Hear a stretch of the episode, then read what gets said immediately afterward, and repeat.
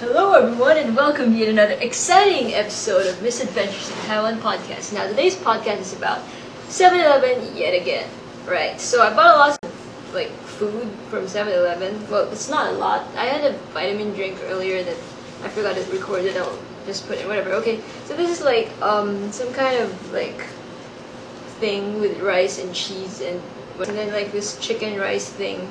It cost seventy dollars and so what's the point of all, you know, telling the price? It's just that in 7-Eleven there's this promo now. And for every $77 purchase, they give you this little stamp, kind of like food stamps, except these are Hello Kitty stamps.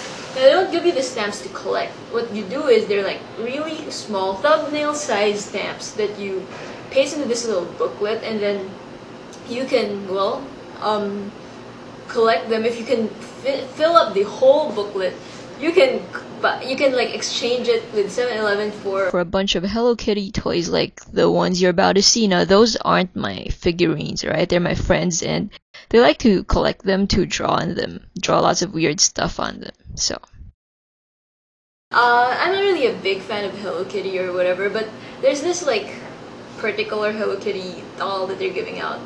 That one was like really cool because Hello Kitty is like in this office suit with a tie and a mobile phone, so I want to get that. So, so okay.